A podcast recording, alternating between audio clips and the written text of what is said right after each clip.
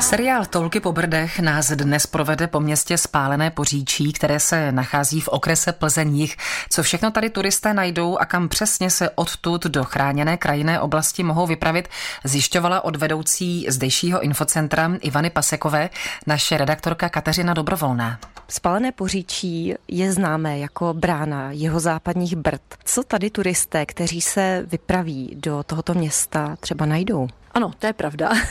A turisté, kteří k nám přijedou, tak můžou samozřejmě od nás získat spoustu typů na výlety po Brdech, nebo máme i mnoho pěkných materiálů, jak pro cyklisty, tak pro turisty. Ale pro toho, kdo chce strávit den ve městě, nabízíme také spoustu zajímavých věcí. Například zámek, ve kterém je malá národopisná expozice, je obklopen pěknými parky s památným stromem. Lidé mohou navštívit Špejchar ve dvoře, kde je také expozice o Brdech velká a hlavním tahákem toho špejcharu je galerie kresleného humoru pana Jiřího Vintrane Prakty, která je u nás umístěna jako jediná stálá expozice jeho kreseb na světě. Jak vůbec vznikl název tohoto města, Spálené Poříčí? Jmenovali jsme se původně Poříčí jako místo vzniklé u řeky a ten název, to přízvisko spálené, vlastně loni oslavilo 400 let. V roce 1620 bylo město vypáleno císařskou armádou generála Bukvoje, která pak svedla vítěznou bitvu na Bílé hoře. No a ten požár byl tak veliký i na poměry té nadcházející 30-leté války, že dal městu to jméno spálené. Důležité je, že přes spálené Poříčí od loňského roku vede cyklostezka číslo 315, která propojuje Plzeň a Brdy krásnou pohodovou trasu jsou přístupnou a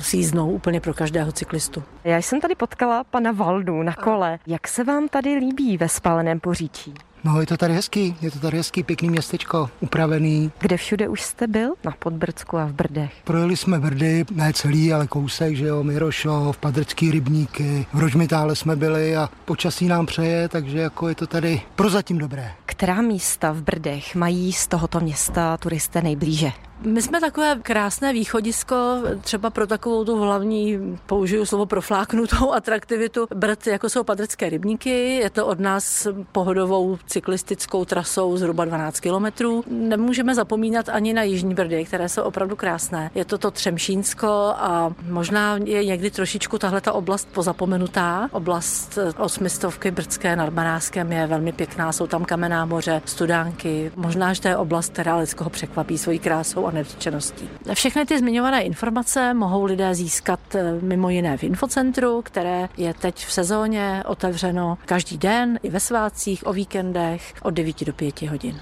A toto krásné infocentrum najdeme kde? Tady se dívám na nějaký kostel. Ten je zasvěcen komu? Ten kostel je zasvěcen svatému Mikuláši. Je to taková dominanta našeho náměstí a infocentrum je hned vedle toho kostela na horní straně náměstí. Naše infocentrum je eh, kulturní památka. Je to roubenka z 18. století a někdy je až legrační, jak lidé na tuhle tu starou chaloupku, která je i po staru zařízená, reagují. Často se nám stane, že vejdou dovnitř a ptají se, jestli nemají platit stupné, protože si myslí, že jsou v muzeu a přitom jsou v úplně obyčejném infocentru.